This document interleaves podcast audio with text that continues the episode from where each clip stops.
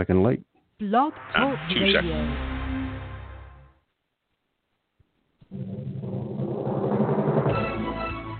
This is All About Wine, the talk show dedicated to the wine industry since 2009. Low volume. Where's Featuring winemaker, cellar master, There it is. vineyardist, There it is. and tasting expert, Ron. That's basically what we're trying to do on this program is just trying to educate people and trying to make wine less confusing and more friendly. From coast to coast and around the world. You know, we really have had some some neat people on the program. I, I just I love that. Post your questions and comments during the live show on our Facebook page at www.facebook.com forward slash all about wine BTR. Again, that's www.facebook.com forward slash all about wine BTR. And now, All About Wine is on. Here's Ron. Hmm. Thank you, bus people. Thank you, bus people. Hey, everybody's happy. Beautiful weather here in Florida. Everybody's happy. Yeah. Yeah, they got their heavy winter coats on. I think it was 70 degrees already. Yeah, I know. It, it dipped down to the mid 60s. Oh my gosh. Yeah. Yeah. Yeah. Yeah, I I'm, think I'm they're uh, towards the middle of the state where the where the mountains are. It, it's uh, it's Yeah. crisp outside. 70, 70 degrees right now here. I'm I'm over here on the coast, and it's it's right at that too, right around 70, you know, 68.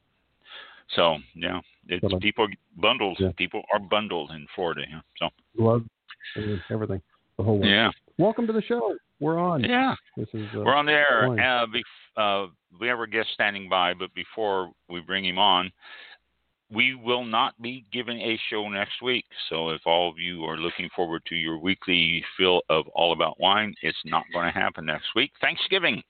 Actually, Thanksgiving in the United States because different countries have Thanksgiving in different days, or if they even have it at all. But United States Thanksgiving is next Thursday, so no show.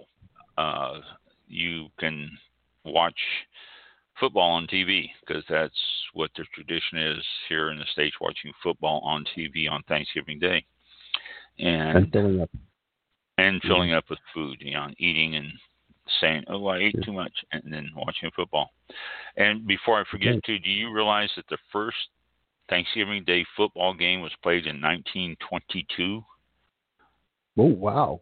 Yeah, I know. When I Mm. read that, I was shocked. I was absolutely shocked. At the first Thanksgiving Day football game in 1922, everybody, you ask somebody guess, and they always guess right around the 60s, early 60s, because that's when television really picked it up. But the first Thursday Thanksgiving football games were played in 1922. So, just a little bit of useless tidbit there for everyone, uh, not associated with wine. But we do have somebody associated with wine that is waiting in the wings. Uh, brought him out of the green room. He's sitting there patiently waiting for us to turn on his mic.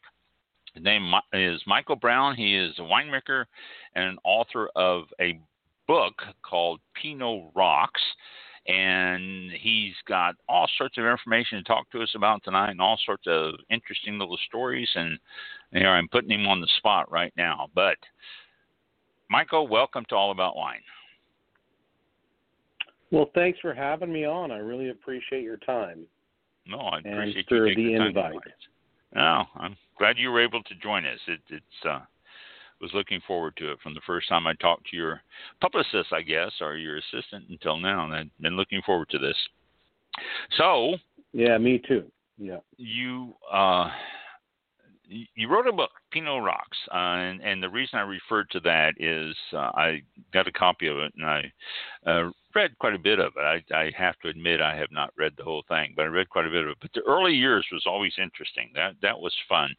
Uh, it seemed like you just opened up your your soul, telling about some of the stuff that happened in your early years. But the part of your early years I want you to tell us about was your circus year when you joined the circus. Uh, it's, uh, we've never had anyone on the show that was a member of a circus. So, can you tell us a little bit about that? Yeah, it's it's kind absolutely. It's kind of a rare thing. But I want to just start off real quick. Uh, when I was standing by, I was listening to that cool groove you guys had on, and it was gro- it was groovy. I loved it.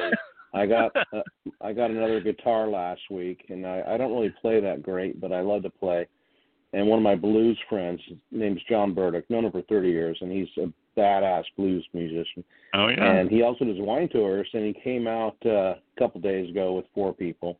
And he was bring your guitar, and before that, tune it to open G. And I'm like, what does that mean?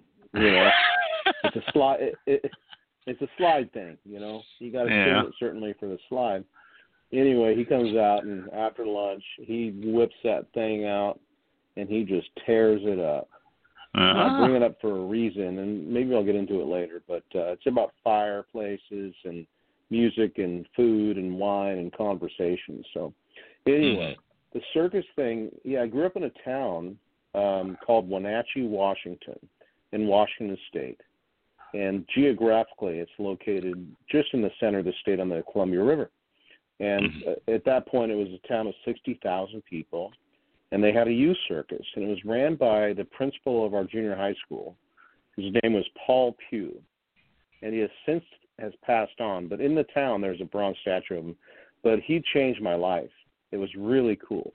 And um, when I was 12 years old, I tried football and baseball and basketball, and I just couldn't throw a ball or catch a ball. And uh, what one of my buddies said, "Join the circus." And I go, "I don't know how to do any of that." You know, it was very intimidating. He goes, "It doesn't matter. Um, you'll move mats around, but we have a really great time." And then I said, "I want to be on the unicycle team," and so I practiced that for about a year, and I got on the unicycle team. And I go, "Okay, well, there's there's one sign of success." Um, and I was a horrible student. You know, I got very bad grades and things like that. And um, the next year, I go, I want to be a fire eater, and I practiced that, and I and I got on the fire eating team. And then I go, there's no way I'll ever get on the high wire. But they said, hey, Michael, do you want to be on the uh, bullwhip team where you crack things out of people's mouths with a bullwhip? And I go, Whoa. okay, okay. And then other acts, and then I started practicing the high wire, you know, two feet off the ground. And then the first time I was on the high wire on a bicycle, it was 25 feet in the air, two hours before showtime, Oh. and it freaked me out. But I learned how to do it: practice, hard work, dedication, failure, risk. And then um the trapeze. There's no way I'm getting on the trapeze. I mean, that's like the act. And they asked me one time, they said, Hey, do you want to be the catcher on the flying trapeze? And I said, Oh, yes, please. but it freaked me out, man. Freaked me out. But I got on it, you know, and uh there's plenty of side stories about all that stuff. But what it taught me, again, practice hard work, dedication, failure, risk, showmanship, all these different things. And then when I started the wine business, in the wine business, I didn't know anything about it. I didn't know how to wash a barrel. I didn't know how to, you know, pick grapes or grow grapes or nothing. But I said, I'm going to give this 10 years hard time.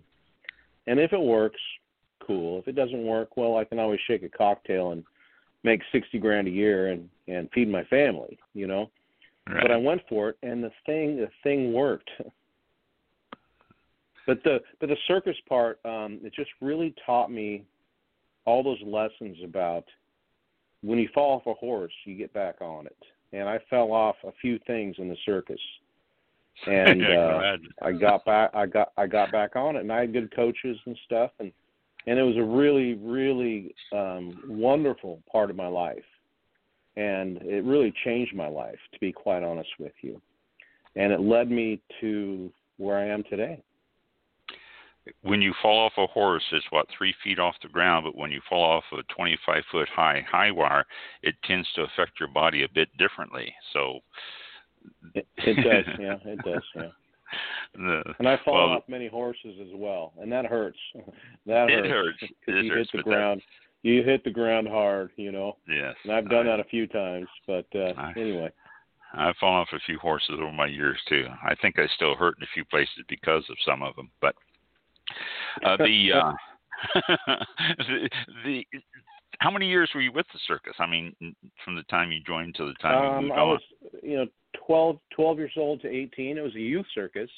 Wow. And so when you're 18, you graduate. And then uh, I almost went to Australia to be a, in a professional circus, but I decided not to. So I moved to Santa Rosa to go to Mm. school because my grandparents lived here, and then I just put my roots in the ground here. And I'm looking out right now outside at all this beautiful majesty we have here in Russian River Valley, and um, Mhm. it's a pretty cool thing. I don't know how it, qu- it what quite worked out, but you know, you got to swim the river, and and it'll take you in certain directions, right? hmm So, your start into wine. What uh, did you enjoy wine before? Was it uh, something that you just figured I'd go into the wine business? What? Tell us your story into wine. Uh, my story into wine, um, it came through the restaurant business. And when I was 13, I got my first job at a restaurant. It was a Chinese restaurant, and I, um, I was making five bucks allowance at, with my dad, mowing lawns. You know, mowing mowing our lawn. I got to say. Right. And then my buddy in wood shop at my junior high school, he goes, "Oh, you you can get a job washing dishes for thir- three thirty five an hour." I did the math, and I go, "That sounds good to me." Then I got promoted to be the onion cutter, so I was crying all the time, right? and uh no, literally. And all these guys in the kitchen were just laughing at me, and I go, "I'm laughing at you all the way to the bank," you know. And then I got into a really nice restaurant in in Wenatchee. It used to be called the Thunderbird. Now it's Red Lion, but doing flambés and things and and these stories are in the book. I don't want to go take too much time on these side stories, but uh um I started learning fine wine and fine food and then I moved to Santa Rosa and I got a job at a restaurant called Equus, which has been an establishment here forever. It got burned down in 17 but um Wow. I worked there, and then I got in, in, introduced to wine. And we used to go on cannonball runs, I call it, on Mondays because we all had Mondays off. And we'd go to Napa or Alexander Valley or Sonoma Valley or Dry Creek or you name it. And we'd hit as many wineries as we could. And I experienced these places um, where there's agriculture because in Wenatchee, Wenatchee, Washington is a, uh tree fruit area, mainly apples, but some pears, some cherries, some peaches. And during the summertime, me and my buddies would just run around town, and our lunch was from tree fruit. And we'd sit in a cherry tree all day long. Not all day, but for a few hours. And it was fun. Plus, we had lunch, you know? Mhm. and then I come down here and I saw high end agriculture, um, the grapevines. And the Uh-huh. grapevines, I'm like, I'm, I'm, I'm looking at this stuff going, what the heck?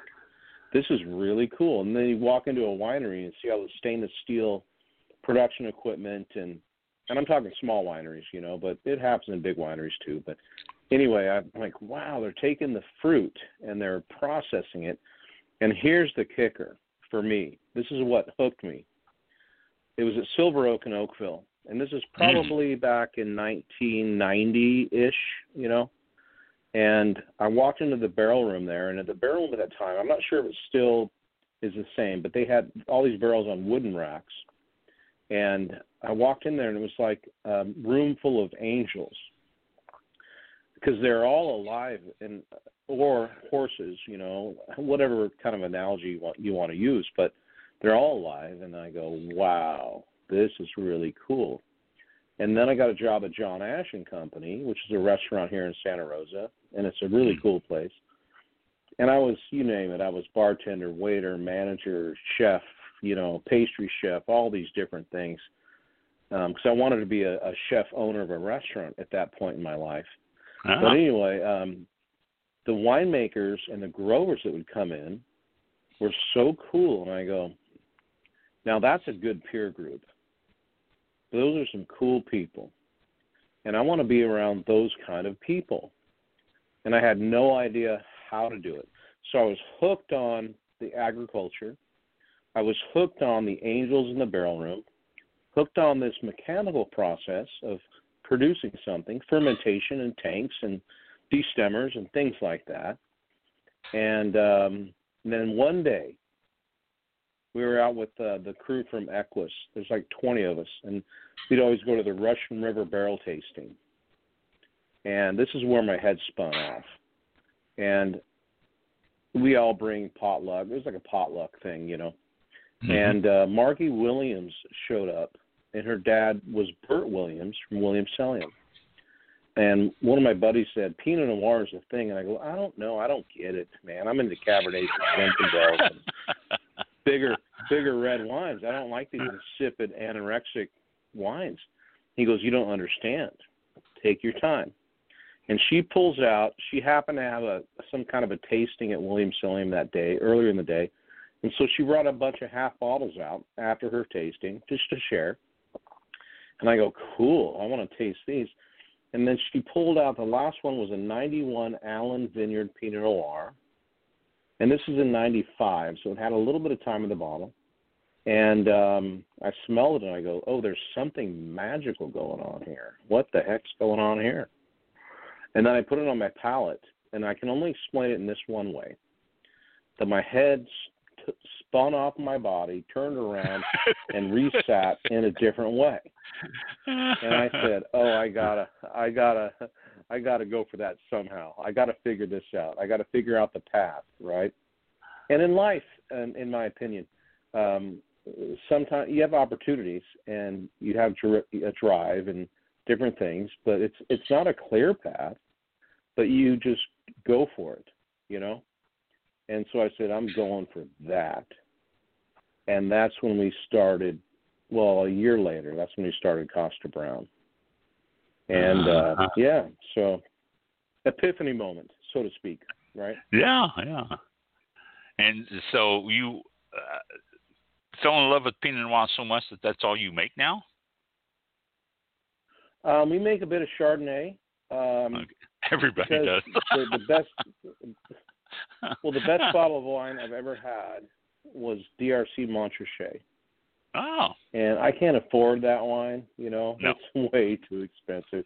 But one of my partners, he, he shows up in his plane one day and he goes, I got three cases, here's a couple bottles. And I open one and I'm like, Oh my God. Another epiphany moment.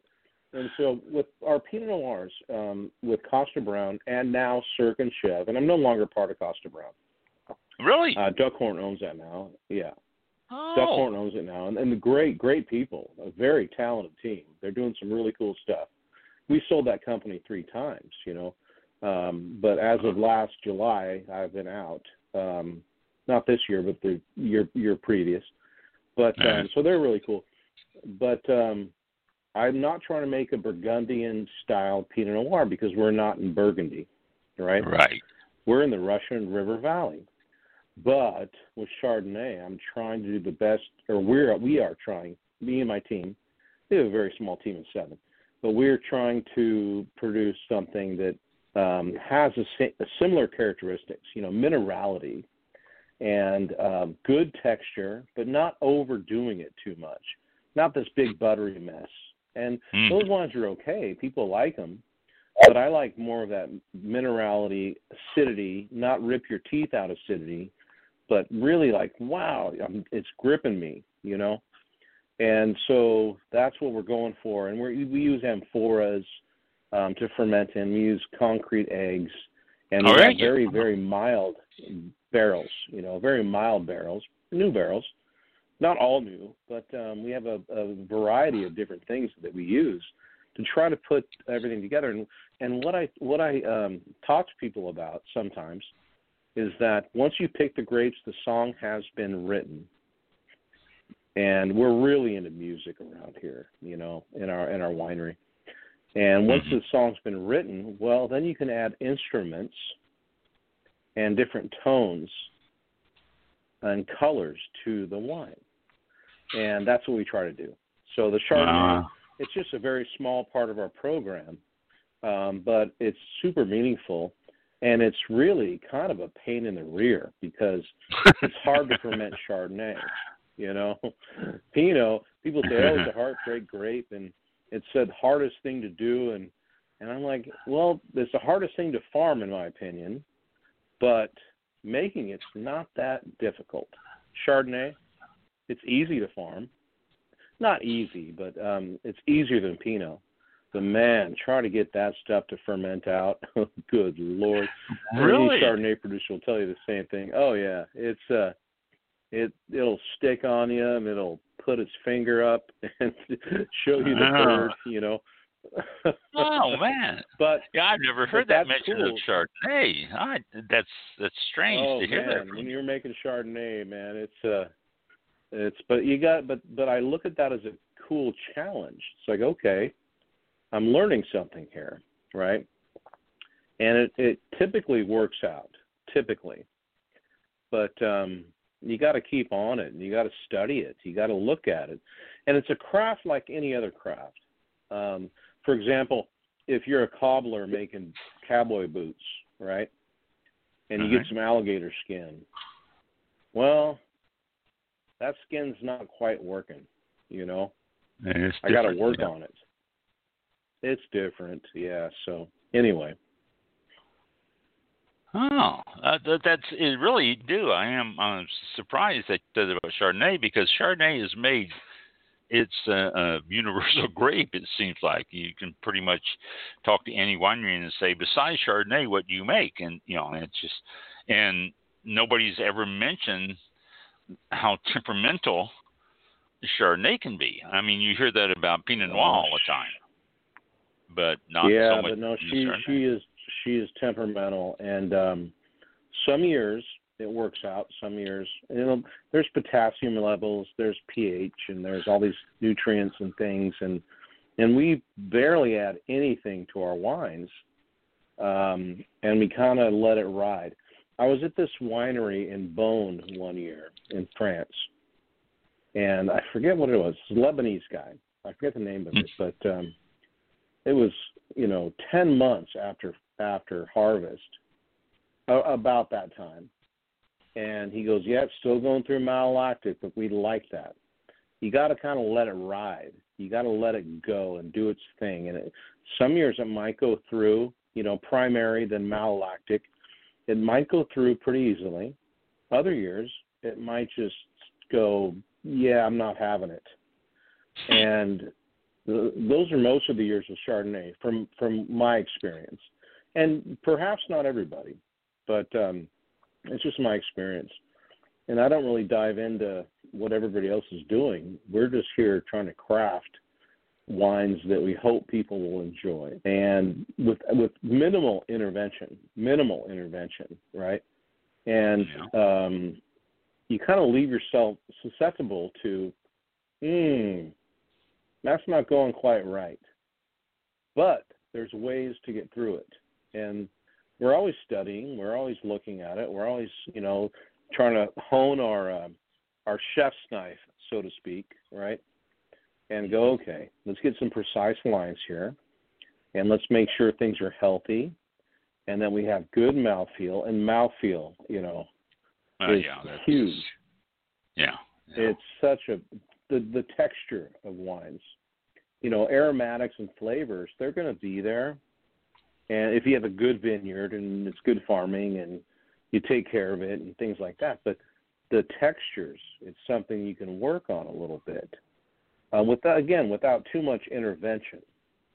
And that's something I think is really cool because wines, in my opinion, um, they, they have a, a life of their own. We just Oh, happen to yeah. guide them, hopefully, you know, just guide them in a way that we can put them in a bottle and they're safe and sound, right?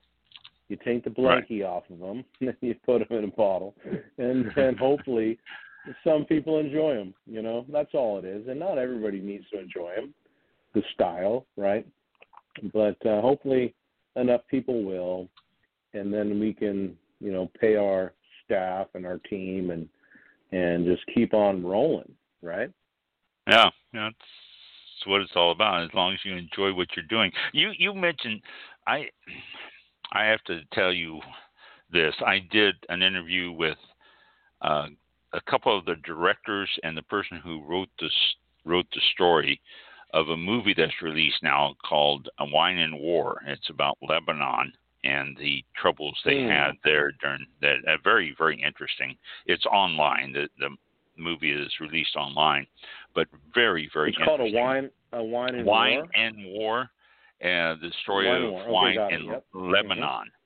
Um, Hmm. Is Mike? You're, you're setting out there. Is that the the correct name? I always seem to say it wrong. Yeah, yeah, it's uh, wineandwar.com, and it's the name of the movie, The Untold Story of Wine in the Middle East. Okay, so, Interesting. But it's you know, good. I got a quick, I, I, I got a quick side story. My dad, he's 82 now, and he's doing really good. But he's told me this story a bunch of times. You know how old people tell the same story over and over again. But um, he said, yeah, in. Israel, they uh, used to put rocks around the base of the vines because they didn't have irrigation, and so the rocks would condense at night and irrigate the vines. oh, I'm like, wow, that is cool, man. Wow, how they come up with that thing, you know? I know.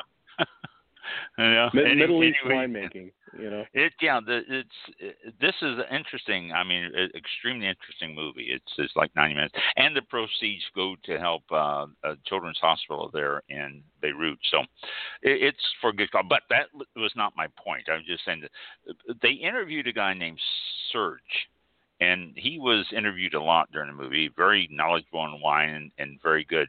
One of the things that he said that really stuck with me is that you cannot judge a wine on one or two sips or even on a glass. So when you walk up and you shake hands with someone and you meet them, he says you really don't know them. But after you've sat down with them and talked with them for some time, you get to know the person. It's the same with wine. Mm-hmm. Once you open the bottle, a glass doesn't tell it to you. Once you finish that bottle, then you know the wine. And I thought that was extremely interesting observation there. And uh, Totally correct. Totally correct. yeah. Yes. and you were hitting And- hinting and on I that like the- same thing. I like your analogy of, of people when you meet somebody. It takes a little time to get to know somebody. It takes It a little time to get to know a wine. And um and I love that aspect of it uh, because you know it, it's all in my opinion from my point of view it's all about mother nature and wine's part of mother nature uh, horses are part of mother nature butterflies hummingbirds bluebirds you know people you know um, so what i what i mentioned earlier about the music that cool groove you you played um, Uh-huh. You have all these different elements in it and hopefully they it leads to a good conversation and wine can be a part of that. It doesn't have to be, but it can be. Uh, but food, absolutely, and fire and and uh, music and all these different aspects of life that bring beauty to our lives. Um, it leads to good conversation in some instances, right? And those are the things that I treasure, those moments, right? And who knows I- which way the conversation is going to go. Yeah, true, true. But I think an underlying thing I'm hearing from you, and also that we have heard over all the years we've been doing this program and talking to wine people, that the aspect of wine and food and people is probably the best experience you're going to find in life. People add an element to wine. You can sit around and drink a bottle by yourself, but that's not as much fun as sitting around drinking it with a friend or two. And then you add another depth to it by pairing that wine with a good meal, one that complements the wine, let the wine complement the meal. And the, the combination of the three, and like I say, this is, I think, something that is an underlying theme for every wine person I've ever talked to on the program. Very true. Very true. Yes. And a lot of people ask me about that topic, you know, what will you pair this wine with? And some people want to hear, you know, venison and mushrooms and demi-glace and and which I Yeah. love. I love Oh, it. You know, don't get me wrong. But I'm like, how about a how about a rack of ribs? That'll Yeah. go really well.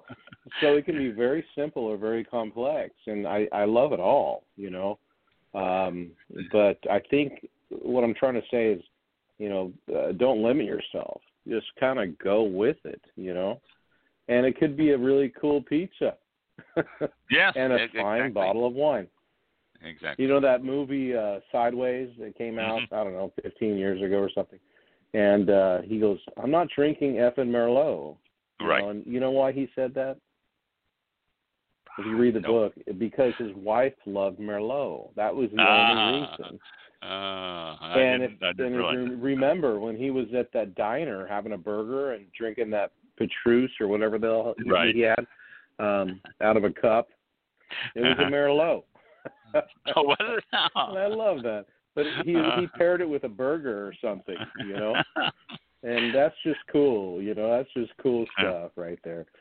Well, I tell people all the time, you know, if you enjoy it, if the wine complements the meal and the meal complements the wine, then you can have it with anything. You don't have to have an exotic food to go with your wine. If if you feel it complements it, then yeah, go for it.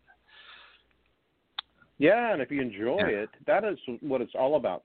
And I, I, I say things to people about this topic um, quite frequently, and it's like, if you don't like this kind of wine, well, there's wine being made all over the world. Oh like, yeah, go get an Alsatian Riesling or something, or go get some New Zealand Pinot, or get some Chilean thing, or whatever it may be, um, or a New York um, Chardonnay or something. Um, just go Or even- explore because the world. Go ahead. I'm just going to say, or even a Rutabaker wine from South Dakota. I, I mean, you know, There's there's well, my everything dad out there. one time. My dad one time gave me a couple of bottles of rhubarb wine, and I'm like, "What the heck?" And I tasted it, and I'm like, "That's kind of cool, man." Uh, yeah, it was all strawberries and crispy pomegranates and things like that. It was awkward, but um it was it was cool though. You know, Yeah, interesting. Yeah. So there's everything out there. I mean, yeah. you know, just about everything. everything, everything. You know, you can find anything you want if you just, you know, spend a minute or two in your store and just, you know, look up and down the shelves. Everything's there. Are you uh Chev Winery or CIRQ Winery? Both, yeah, both. Both. So Okay. Chev got folded into Kosta Browne, and I bought it back. took me like three years, but I bought it back, and and then I was down in Atlanta about seven years ago for the High Museum wine auction. Really cool Yeah. wine auction and wonderful museum. I mean, the place is magical. And I'm at the Four Seasons, and I'm having a burger before this event, and I look at this the back bar, and it's loaded with spirits, you know Yeah. and I see this bottle. It was called Ford Gin, and it looked really cool. It was old school. And I go, "Can I see that?" And my wheels started turning because I'm a branding guy. I love to brand stuff, you know. Mhm. And uh I go, "Oh, Ford wine would be cool." And I'm like, "Oh, Francis Ford Coppola. right. That's not going to work out, you know." But Chevrolet or Chev or something, and it was it's mainly based on you know 1940s car shops in the in L.A. Kind of that sort of feel Hmm. where you take a, a, a piece of raw steel and you pound it out and you you make a carburetor or something. Because I like cars. I'm not a big, huge car nut, but I like cars, you know. And Oh, yeah. uh, and I and uh, we put this thing together, and so and Chev is more of a regional approach um, for us, where Chev or CIRQ is just going to be one wine, one. It's Russian River Pinot. Mhm. And in 20, we got nothing because of the smoke and all that damage. Oh boy. but oh, that's I'm- okay. We'll we'll get through that. But um, I made some Oregon Pinot last year, and it's really interesting. Um, and then we were doing Santa Rita Hills. We were going to do Santa Lucia this year with the Garys, you know, Franscioni and Pisoni. Um, but they got smoked out oh, and then we're doing some Chardonnay. So I'm I, I'm not going too crazy with it, but uh, it's a slow grow, you know, slow grow, and um, so Chev is just more about regional approach and no vineyard designates. It's just regional blends, and we really want to accentuate the the vintage. That's kind of top notch. Like, what is the vintage? What is Mother Nature doing this year? uh-huh. and how are the wines you know and i really embrace that it's um it's a very cool thing for me personally is that uh you know mother nature's you know people say how's the vintage in august and i go i'll tell you at the end of october i don't freaking know yeah. you know because anything anything can happen it's like and this how's year, the chili before you add anything into it. I mean, you know, yeah, exactly like it's that. yeah, done. exactly. Like this year, we had no idea we were going to get it totally smoked. You know, Yeah, but oh, uh, that's, Mother Nature has her way, and and some vintages, Mother Nature um, hands us things on a golden platter, and Mm. other years she goes, "Yeah, you're going to need to work at this one."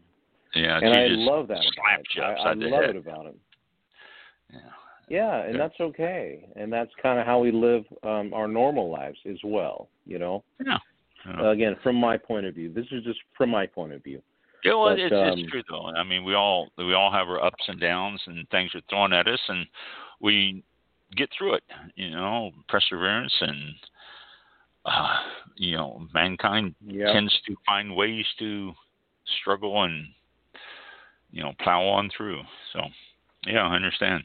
yeah, Uh, that's all we can do. That's all we can do. That's all we can do. Well, Chev Wine, I noticed on your website on Chev Wine, and uh, I pulled it up again here. I was looking at it earlier, uh, a couple of days ago, and I pulled it up again here, and I was going to ask you about all these comments and your father's involvement in the winery. Is uh, is, Well, is he still doing his woodworking? Is, is he?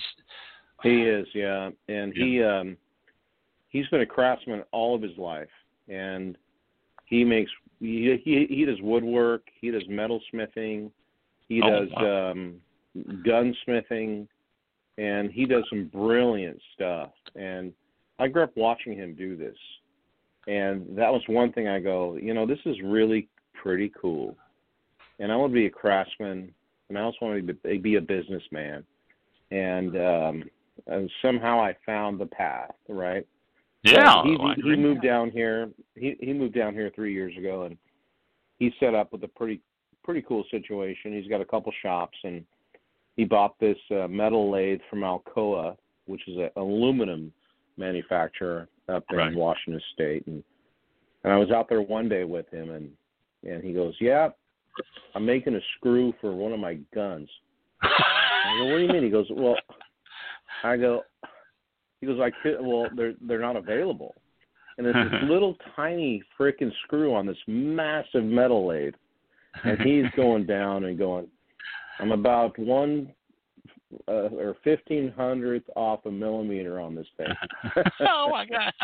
and I go, that is cool, man. Yeah, That is cool. that is, uh, yeah, So, precision. but he ma- he makes man. some he makes some brilliant stuff. I gave him some barrel staves one year, a number of years ago, and he took these barrel staves and he made a bunch of these little knives for me Ah, out of the barrel staves. It's pretty cool, man. So yeah, it sounds. anyway, that that's that was a good influence. You know, it was a good influence, and I talk with him every day, and we have a really good relationship, and and uh and yeah, it's really cool to see the stuff he makes. And the other day, I go in there to his house, and he goes, "I need some help." I go, "With what?" He goes, "I've had this piece of redwood burl for a number of years, and I just made a coffee table out of it." I need help bringing it in the living room. And I go, cool. And I look at it going, that's brilliant, man. That's brilliant.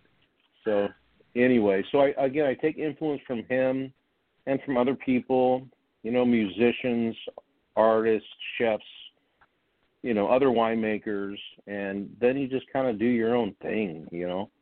right, that's, and that's what, hopefully what it- happens. Yeah, You know, hopefully I it mean, works. That that's what happens. Yeah. I mean, winemakers tend to talk with other winemakers, and from that point, they you know go out onto their own and say, okay, I enjoy your input, but this is what I'm doing with this, and usually the results Mhm. are fantastic. You know. Um, yeah. So, uh, my question is, why isn't your father's work displayed and sold on your website? well, he kind of keeps it close to his vest, you know. Mm, and he's he's sold a, a a bit of stuff here and there, but it's more for him just to um, to make stuff. But we'll display some things here at the new winery when we get it done. You know, we got a new winery up here, and but um, but he's not really into flaring it out there. You know. Oh, really? Oh, well, that's too bad. You know, Oh. Yeah, but, So- but he, I've got some. I got a bunch of pieces from. I, I call it my treasure chest. You know, a bunch of really cool stuff he's made. But um, it's kind of stuff not for sale. It's just things that oh, make sense to him. It's things that he gives to his friends and family, and that's just kind of as far as it goes. You know. oh, oh And- you know, you, as a gunsmith, you would think that he could make some absolutely gorgeous pieces that people would love to have. Oh, he's got some brilliant things.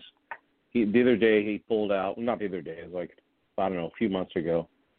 He um oh somebody's calling me.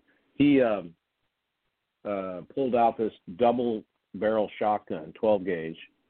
Goes, This is my great grandfather's shotgun. And I go, No kidding. no kidding. And so my great grandfather, just a side story, you know, I told you about a little little about about the circus. So it turns out my great grandfather was a circus clown in the forties with the Cole Brothers Circus. oh, really? And uh he yeah, he was the hobo clown, man. And I've got tons of photographs of him with actors and actresses and politicians and because when the circus came to town back then, it was a big deal, you know. yeah, yeah. And um and people would suit up and go see the circus. yeah but that was yeah. my great grandfather. But but his so my great great grandfather, he's got his gun and he redid the whole thing and it looks like it's brand new. Oh my gosh. It's pretty cool. Yeah, I mean, cool. you know, from what you're describing, his craftsmanship on there, he could probably have himself, you know, a, a, a bunch of guns that he could, you know, commission or any number of things. It's, well, well, we're uh, not to put extra work on your father, but Yeah, it but- just seems like with Yeah, his abilities. I, I think. Uh, oh, he's got great abilities, but um, I think my point is bringing all that stuff up, and I, I said this a bit earlier. Um, I just grew up watching him make this stuff, and I go, I really want to be a craftsman. Mhm. I really want to make something, take something that's raw. And when you go on the chevwines.com website, when you, you just go on there, there's sparks flying, you know, Yeah, yeah. the video, and that was taken from a foundry in San Francisco. San Francisco, Oh. and uh, and you take a piece of raw steel and you start pounding on it, and eventually you get something cool, maybe, Right. right? And that's why that's there. And it, and it's a craftsman series on that website, and my next one is going to be my my blues buddy I told you about ah, about music. And then there's a cobbler here in Sebastopol that uh makes really cool shoes. And uh they took his they took his studio and they did animation on it through Pixar for some one of their movies. oh, Um, and uh kind of cool. you never know who you're going to meet in life. That's know? very true. That's very true. And, and you know all the all the diverse people out there too. It's always interesting. I've met so many different people, and you know through the winery and stuff like that. That it was just you know I don't want to talk about my wine. I want to talk about what you do. you know because it's so interesting and unique. A lot Yeah. of people. And, you know, so uh, you make Chev Wine makes Chardonnay and Pinot Noir. Where are the Correct. vineyards for both of them? Uh, well, Or- for now, uh, Russian River Valley, and then again last year, as I mentioned, uh, we did a lot out of Oregon, which is about I don't know 12 miles west of Salem. Oh, okay. And one of my really dear friends uh, manages a uh, a vineyard company that's based down here in Napa, but they do Sonoma County and they do Russian River and Annapolis and Oregon, and we Oh, wow. we went up there one time one one time and and I said, yeah, let's check this out, and it's pretty cool stuff. I'm like, hmm, very different, very different, but um, yeah, so so there's yeah. two places. you gotta And you- kind of You mentioned the, the smoke damage to so much of your your source of grapes. Did you think about going uh, Oregon, picking up something up there, or getting grapes in from there? No, we we we yeah we we uh, we had some, but then all they got smoked out too. There was big fires up there, so they Oh, lost everything. And, and then I got a lead on some Santa Rita Hills fruit. It's a vineyard just up behind Sea Smoke, Mm, yeah. and uh, I called my buddy Greg Brewer from Brewer Clifton. Wonderful guy, and he uh, he's like, yeah, there's no smoke down here. So I said, okay, we'll take it. Nine tons. And then the grower says, do you want 35 tons? And I said, please, yes. that would be good. Yeah, because I got nothing else. I got nothing else in my basket, man. And uh and so and it turned out really cool, man. It's really good wine, so I'm excited Yeah. about that one. And I had no I, I had no plans on making Santa Rita Hills Pinot Noir this year. No plans. well, so you got to chuck Rita a Hill- jive every once in a while. You do. You you got to go with the flow. Is this Santa Rita Hills fruit? Well, you probably don't know yet because it's still in the tank, so you don't know what the results are going to be. So uh, it it will be Yeah, it's in the barrel, but um yeah, it'll be interesting. Um interesting to but, see what uh, the results are going to be. Yeah. Yeah, yeah. We'll see. That's kind of what you got to do. You got to kind of again shuck and jive with Mother Nature. yeah, and completely uh, different just area. keep on to. moving forward because you never know what's gonna come at you. You never know. Yeah, you say you use concrete. Uh, is not everything is in concrete. What do you? Uh, what else are you using? Well, we've got uh, for Chardonnay, we got two amphoras that are made out of petaluma that have a certain kind Oh, of really? For, Oh. for- yeah, and then we got one out of France, different kind of dirt, more porous. And then we've got three, um, you know, four ton tanks out of concrete Mm. out of France, and then we've got a wood tank out of uh, France as well. And you know, I started using these back in 19 or 2007, and then we kept, we built that program up with Kosta Browne, and and it worked really well. And so and we also use new barrels and used barrels and things like that. And that's why I mentioned earlier about um, you know once you pick the fruit, the song's been written, sort of a story Right. and uh, then you add then you add instruments to the best of your ability. You know, nothing's perfect, and then uh, but the concrete, it's more of a reductive aspect of wine. When I mean that by it gets less oxygen, so it's Ah. more concentrated in the electric form. I don't know if that makes sense or not, but um, it's more I like so, a yeah. verve. Yeah, it's more verve, and then you add on some layers of, you know, more loose um, textures, more broad textures. But you have this core in the middle that has that electricity. You know, if you have all that, it's too much, in my opinion. So you Uh-huh. got to kind of blend other things within that, and that's just how I see it. But um, you blend, you know, some other cool barrels, and we use very mild um, barrels. I don't like tasting oak or smelling oak or getting that aggressive texture. You know, that really aggressive texture. You're I right. like yeah. smooth. I, I like smooth lines, and uh, so we add that in there too, and you know, so we got all kinds of stuff. So, and we also do stainless steel. You know, we uh, age in Mhm. stainless steel to keep it. It's like putting something in a soda can. It just kind of arrests it, right? hmm But then it comes out in a kind of a neat way, different than concrete, different than wood, different than anything else. But if you can kind of figure out, and you got to do this on the fly sometimes because you don't know what's going to happen in any given vintage. Um, you can have preconceived ideas, and then you go, okay, so this is what happened here. It's going to rain, so we've got some lean fruit, or it's Hmm. getting hot, we're going to get some ripe fruit or whatever the situation may be, then you go, okay, well, we've got all the tools and resources. Then let's do our thing and let's try to put, you know, make sure they're healthy and safe and all those different things um, during fermentation. And that's prior to all the work that goes into growing the fruit. And then you let them age Mhm. and you see how it goes.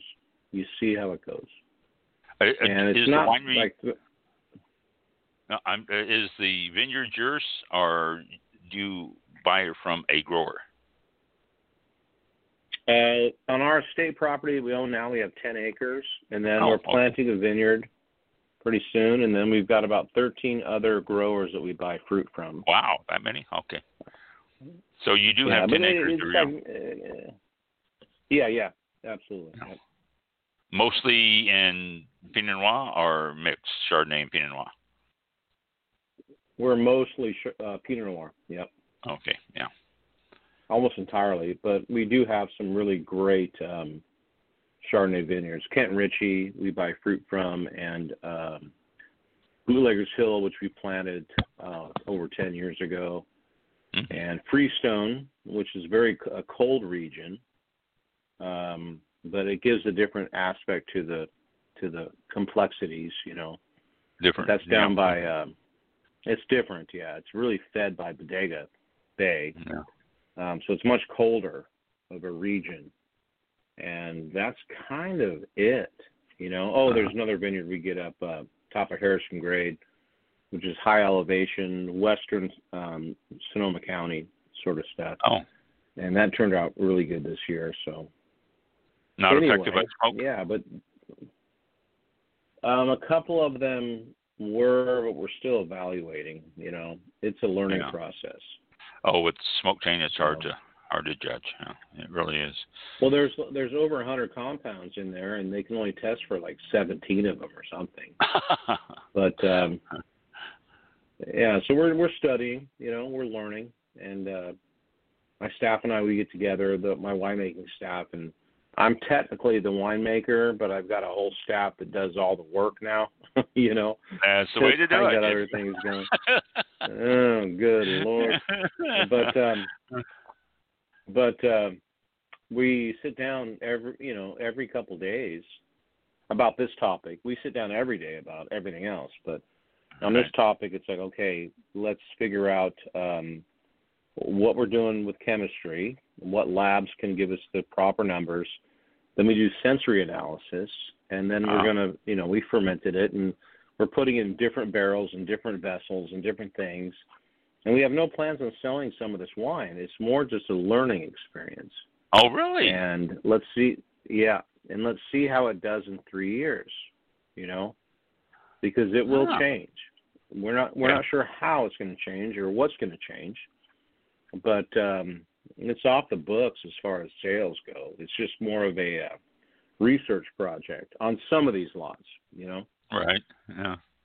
Huh. Well, that's interesting that you would do that. I, I it seemed odd to me. I mean, most people are in it to put the wines out there and get the money in your pocket, and to be able to Yeah. play with it and and to refine it like you seem to be doing is uh, a good testament to your ultimate product and to your patience of doing it. I I think that's great. Yeah, but you know, um, I'm not in any hurry anymore. I used to be in a hurry, I'm very grateful that we have our own thing now, and we don't need to. You know, I got a we got a roof over our heads, and we're eating food every day, and that's good. that's good. And more can you? and then it's like, okay, how are we going to hone our craft? How are we going to do this thing? And if I was under the gun to make money, well, it'd be a different situation. Well, but now Right. I'm not under the gun, and we can, you know, learn. And to me, that's very important. It's um, it's for me, it's about um, understanding, learning, honing the craft, sharpening the blade, and uh, taking our time. You know. And your final result after all that's going to be so much better because you have done that. I, you've taken the time to perfect what you are striving for. So I think it's the end result's going to be absolutely phenomenal. So, you know, it's Yeah, and uh, I got to tell you a quick side story. So I'm, I'm talking with Fred Scherrer one day, and Fred Scherrer's got a wonderful winery called Scherrer, and he makes some beautiful wines. And he grew up on a vineyard in Alexander Valley, and then he worked for Tom Dehlinger, who's a brilliant guy, and um, for like ten years, and then he started his own thing. And about I don't know, 15 years ago, I said, Fred, I don't I I'm not getting this. How do you understand it? You know, you grew up in this vineyard and you've been doing this forever, and how do you get it? And he goes, Michael, I've come to find out it takes two consecutive adult lifetimes to get a slight understanding. and I felt peace and comfort with that. You know, that's a good point. and Aubert, Aubert de Villaine told me the same thing one time in Australia. And I'm like, okay, I'm Okay. hunker down here. Yeah, that's that's good. That's good. It takes two lifetimes to understand. we are just on our first. Consecutive, yeah. yeah, we're just on our first. So when you get on, uh, yeah, That's I noticed. Good, that's a good one. It is. That is very good.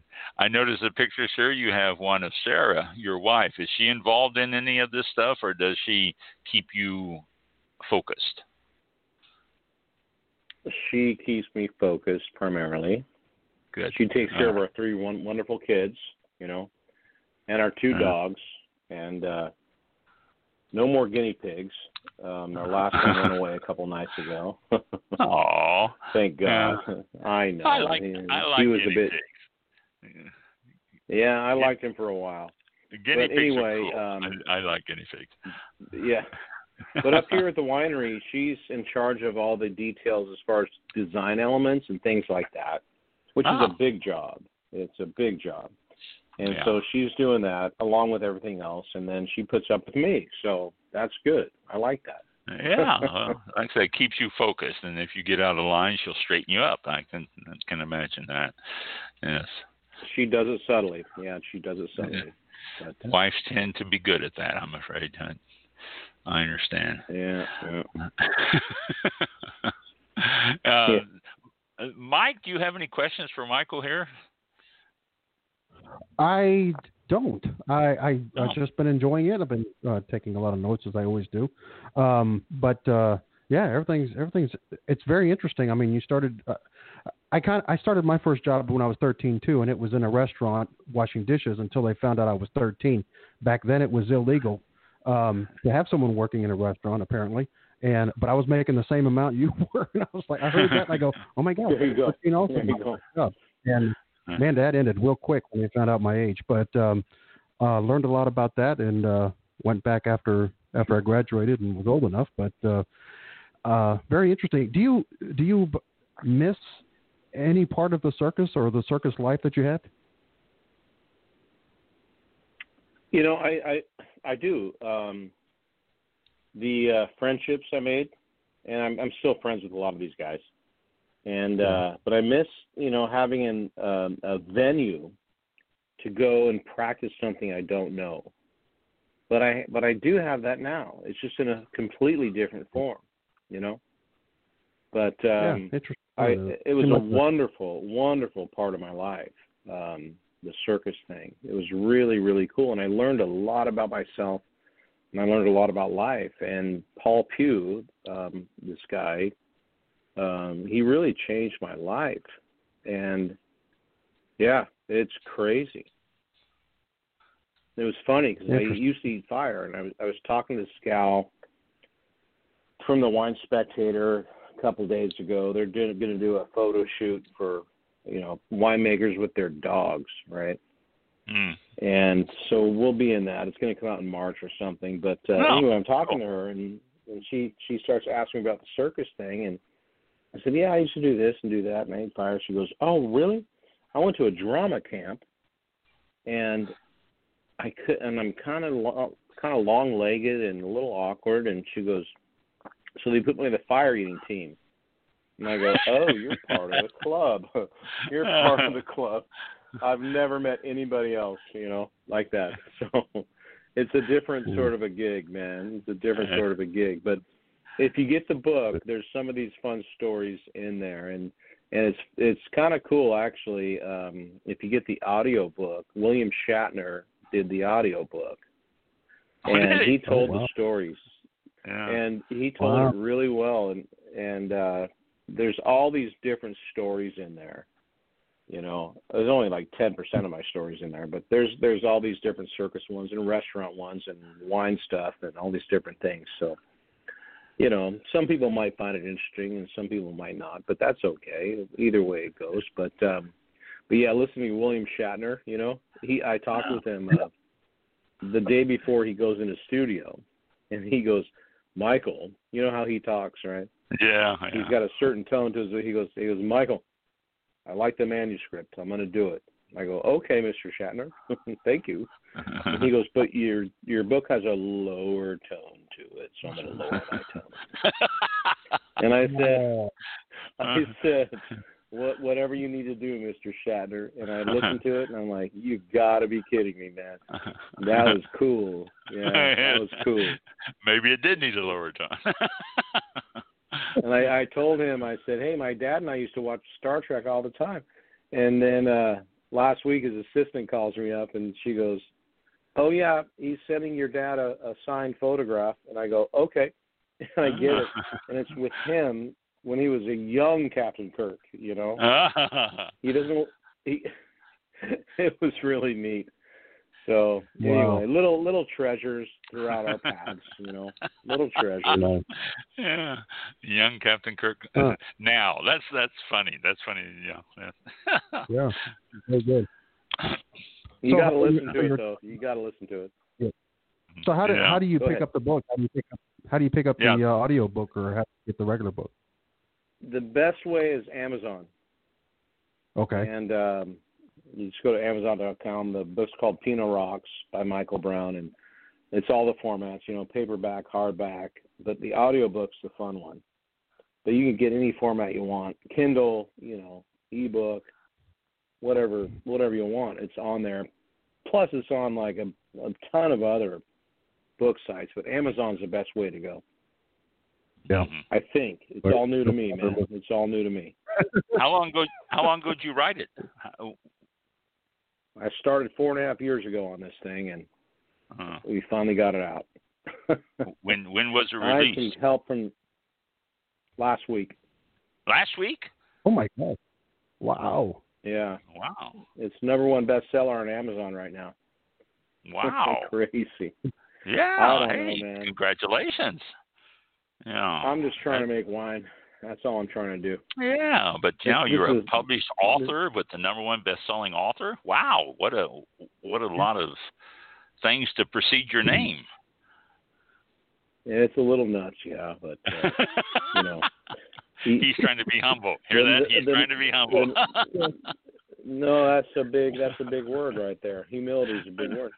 But you can't get over your skis on any of this kind of stuff. You know, you just got to move forward and again hug your kids, kiss your wife or whoever your significant other may may be, and and uh, just keep moving forward, man. Right? That's it. And That's it. you know, and again for me, just trying to make something that brings joy to others. And one of the reasons I called CIRQ CIRQ was because you know I had an experience, but then I started thinking about it, and I said, well, I want to pay homage to other people to do other kinds of things.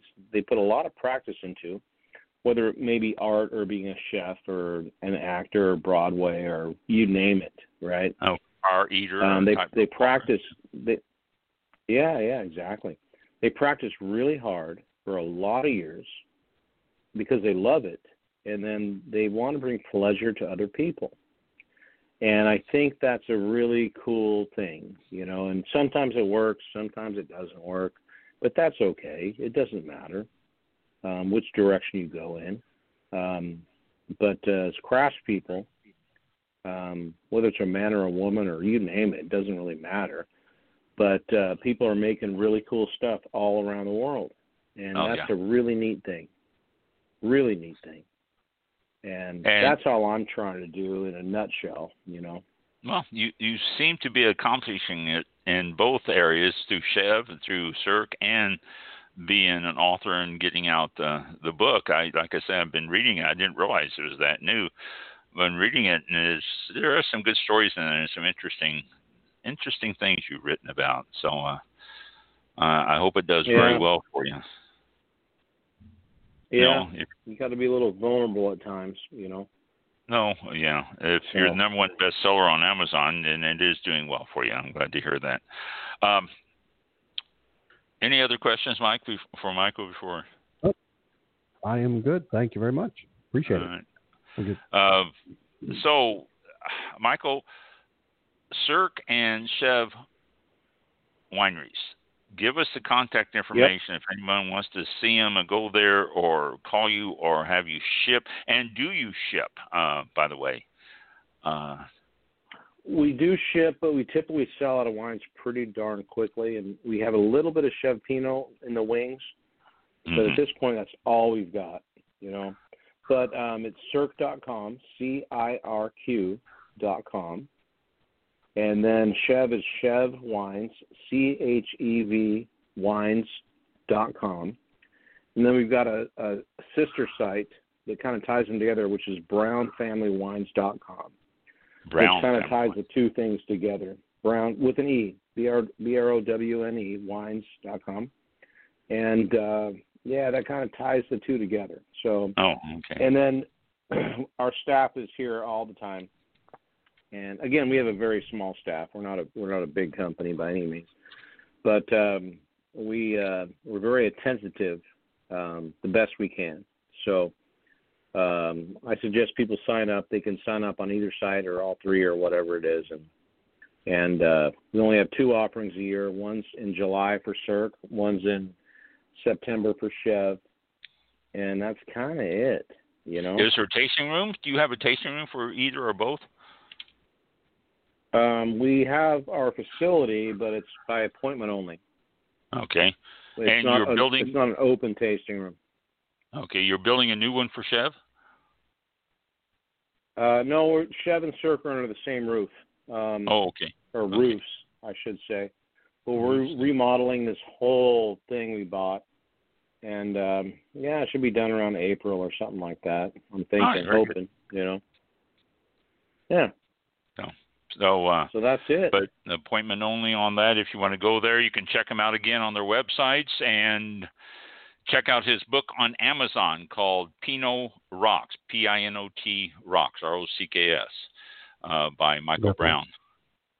And uh, so, Yeah.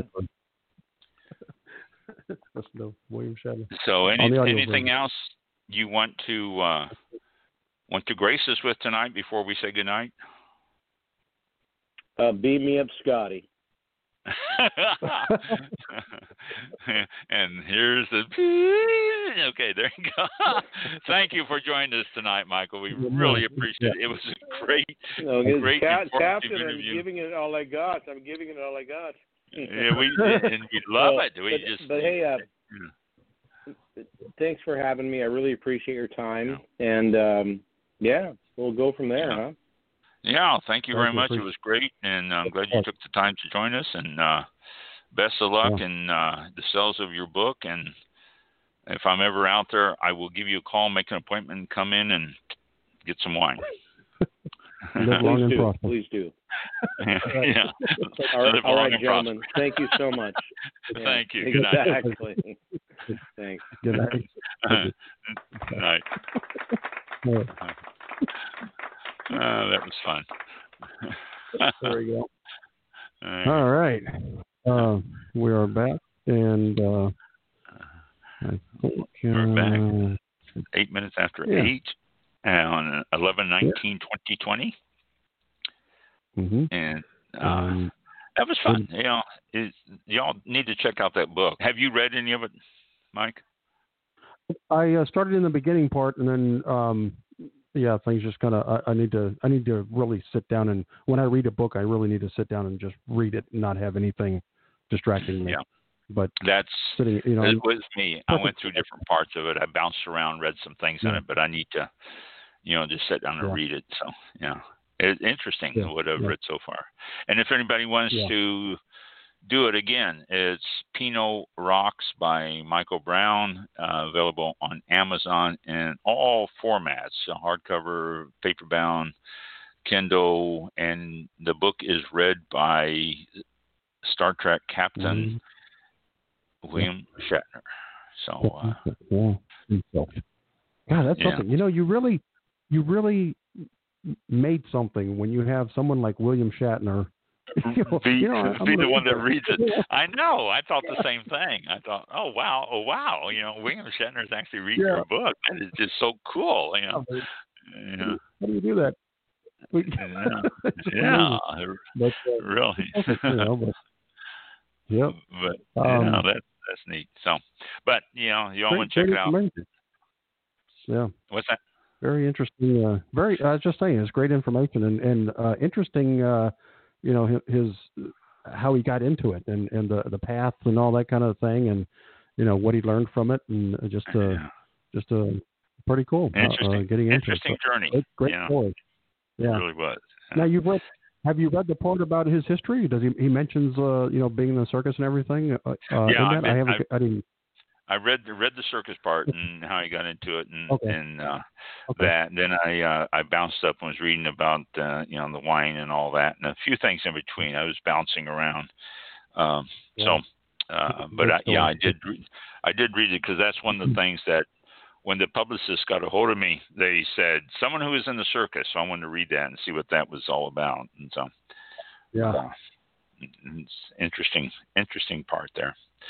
But uh, Wonder yeah, if you ever good. made it to. Uh, wonder if you ever made it to uh, Gibsonton, Florida. Isn't that uh, or where the yeah, big, uh, circus city, city town, whatever stay it is? and uh, live, and yeah. and that's where they winter. Well, if it was a youth circus, probably not. They probably just you know oh, that's, you know yeah. went went That's- went through the uh went through the thing until they were 18 and all local. So, but a youth it.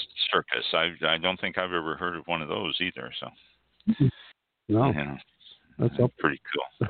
yeah, You know, I've never looked at a. I never looked at a high wire and thought, "Gosh, you know, I wish I could climb that." God, Me either. I walk that? yeah, and and when I do climb it, I think. I'll take my unicycle with me and ride across it. No, no, Yeah. never, never, ever, No chance. no No. chance, never, Not ever, have ever. Uh-uh. No. Yeah. Yep. Yeah.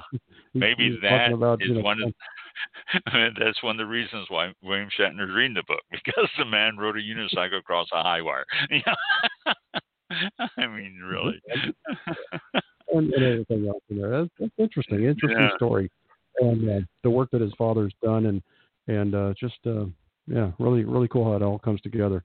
Um, Yeah. So thank you very much again, uh, Michael Browne, and be sure to look uh, look obviously at the winery, but uh, also his book on Amazon and where other uh, ebooks or uh, other copies are sold as well. So um, Right. check them out. And uh, unless you have anything else to add, we will not be back uh, next week, but we will be back. We won't be here next week, but we will be back December 30 or December 3rd. Oh, it's the 30th. Wow. Wow. Um, wow. yeah. We're good. Skip in December. And uh, the way 2020 has been, it might be a good thing. Um, But uh, no show next week. Uh, everyone have a, uh, a safe and happy uh, Thanksgiving wherever you spend it. And uh, hope to see you back on December the 3rd. And uh, we'll go from there. Thank you for tuning Yes. in. Stay safe out there and Mhm. have an enjoyable. Thanksgiving and well Yep. uh, thanks for tuning in again like Mike said and we'll see you in a couple of weeks. Yep, I was on the totally. I'm glad you said something because I was I was not ready to roll the video. Uh, Wow. So here we go, Facebook and, and Twitch to roll the, uh, the video. The closing I'll have to video and everyone else. Goodbye. All right. Yeah, wasn't on the right monitor. This concludes tonight's broadcast of All About Wine with your host, Ron. For show information, links to All About Wine on Twitter and Facebook, or to be a guest on this show, visit the show website at www.allaboutwinebtr.com. Archived shows are available for download on iTunes or on our show page at blogtalkradio.com forward slash all about wine. Thank you for listening. Drink responsibly, and we'll see you next time on All About Wine.